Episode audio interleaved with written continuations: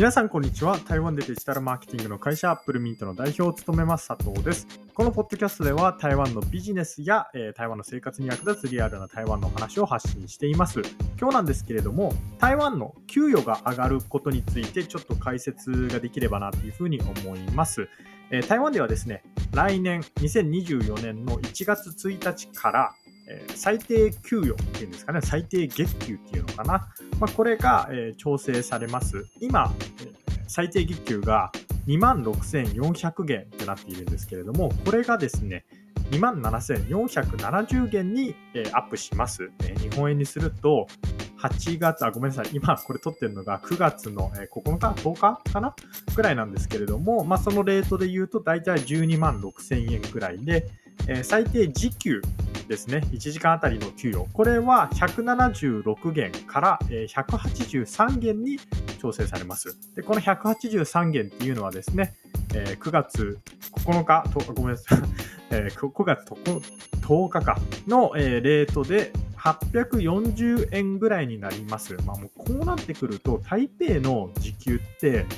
ほぼほぼ日本の田舎とかと変わらないですよねっていう感じですね。で、えー、ただ、この、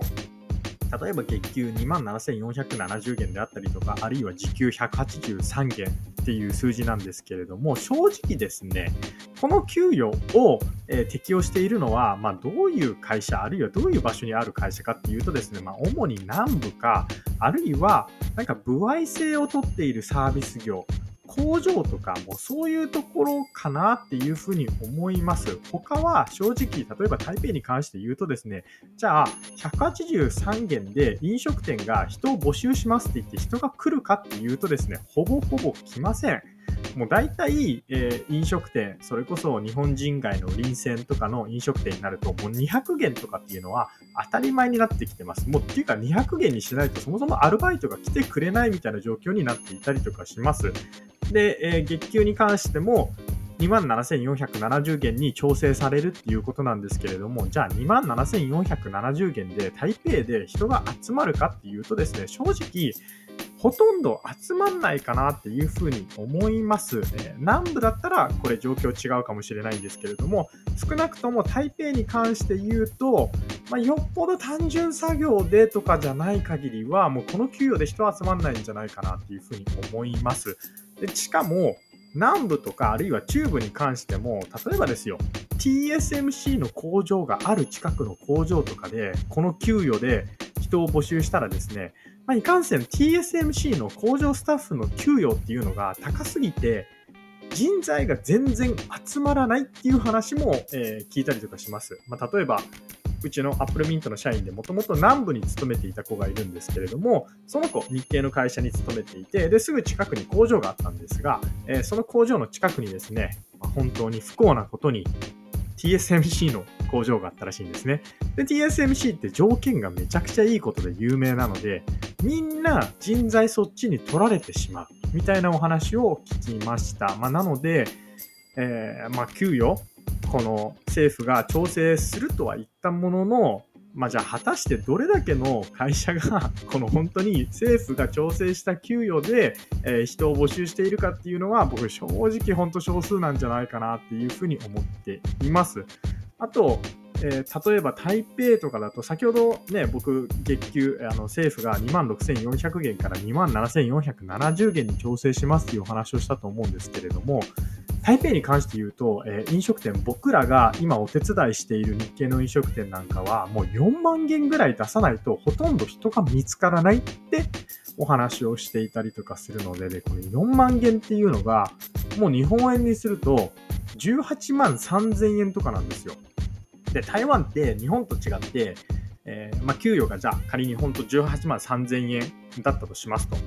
で、日本ってそこから住民税、所得税、なんか社会保険料とか、いろいろ給与引かれて、結局18万3000円って、まあ僕の勝手な感覚ですけれども、まあ16万とか、えあるいは、まあ下手したら15万円ぐらいが手取りになるようなイメージだと思うんですね。で、これがじゃあ台湾で、台湾だとどれぐらいが手取りになるかっていうと、正直、うん、まあ、17万5千円ぐらい、あの、仮に給与が18万3千円だったらっていうお話なんですけれども、18万3000円だったら、僕の感覚だと少なくとも17万円はほぼほぼ確実に手取りで取れるかなっていうふうに思っています。そうですね。4万元がだいたい多分3万8000元ぐらいになると思うんで、えー、まあ、3万8000元のレートっていうのがどれぐらいかっていうと、うん、まあ、17万ぐらいはあるんじゃないかなっていうふうに思っています。まあ、ということで、今回、えー、皆さんに何をお伝えしたいかというとですね、台湾では、まあ、あの、今回のその給与アップに関して、えー、蔡英文、えー、蔡英文っていうんですかね、えー、現在の与党のあの総統のあの女性の方がですね、私たちは労働者を守るために給与アップしてますみたいな感じでアピールしているんですけれども、まあ、正直、あの、別彼女を責めるつもりとか、そういう意図は全然ないんですけれども、あの正直ですね、政府のそういった調整に関係なく、市場は競争力、あるいは人材を獲得するために、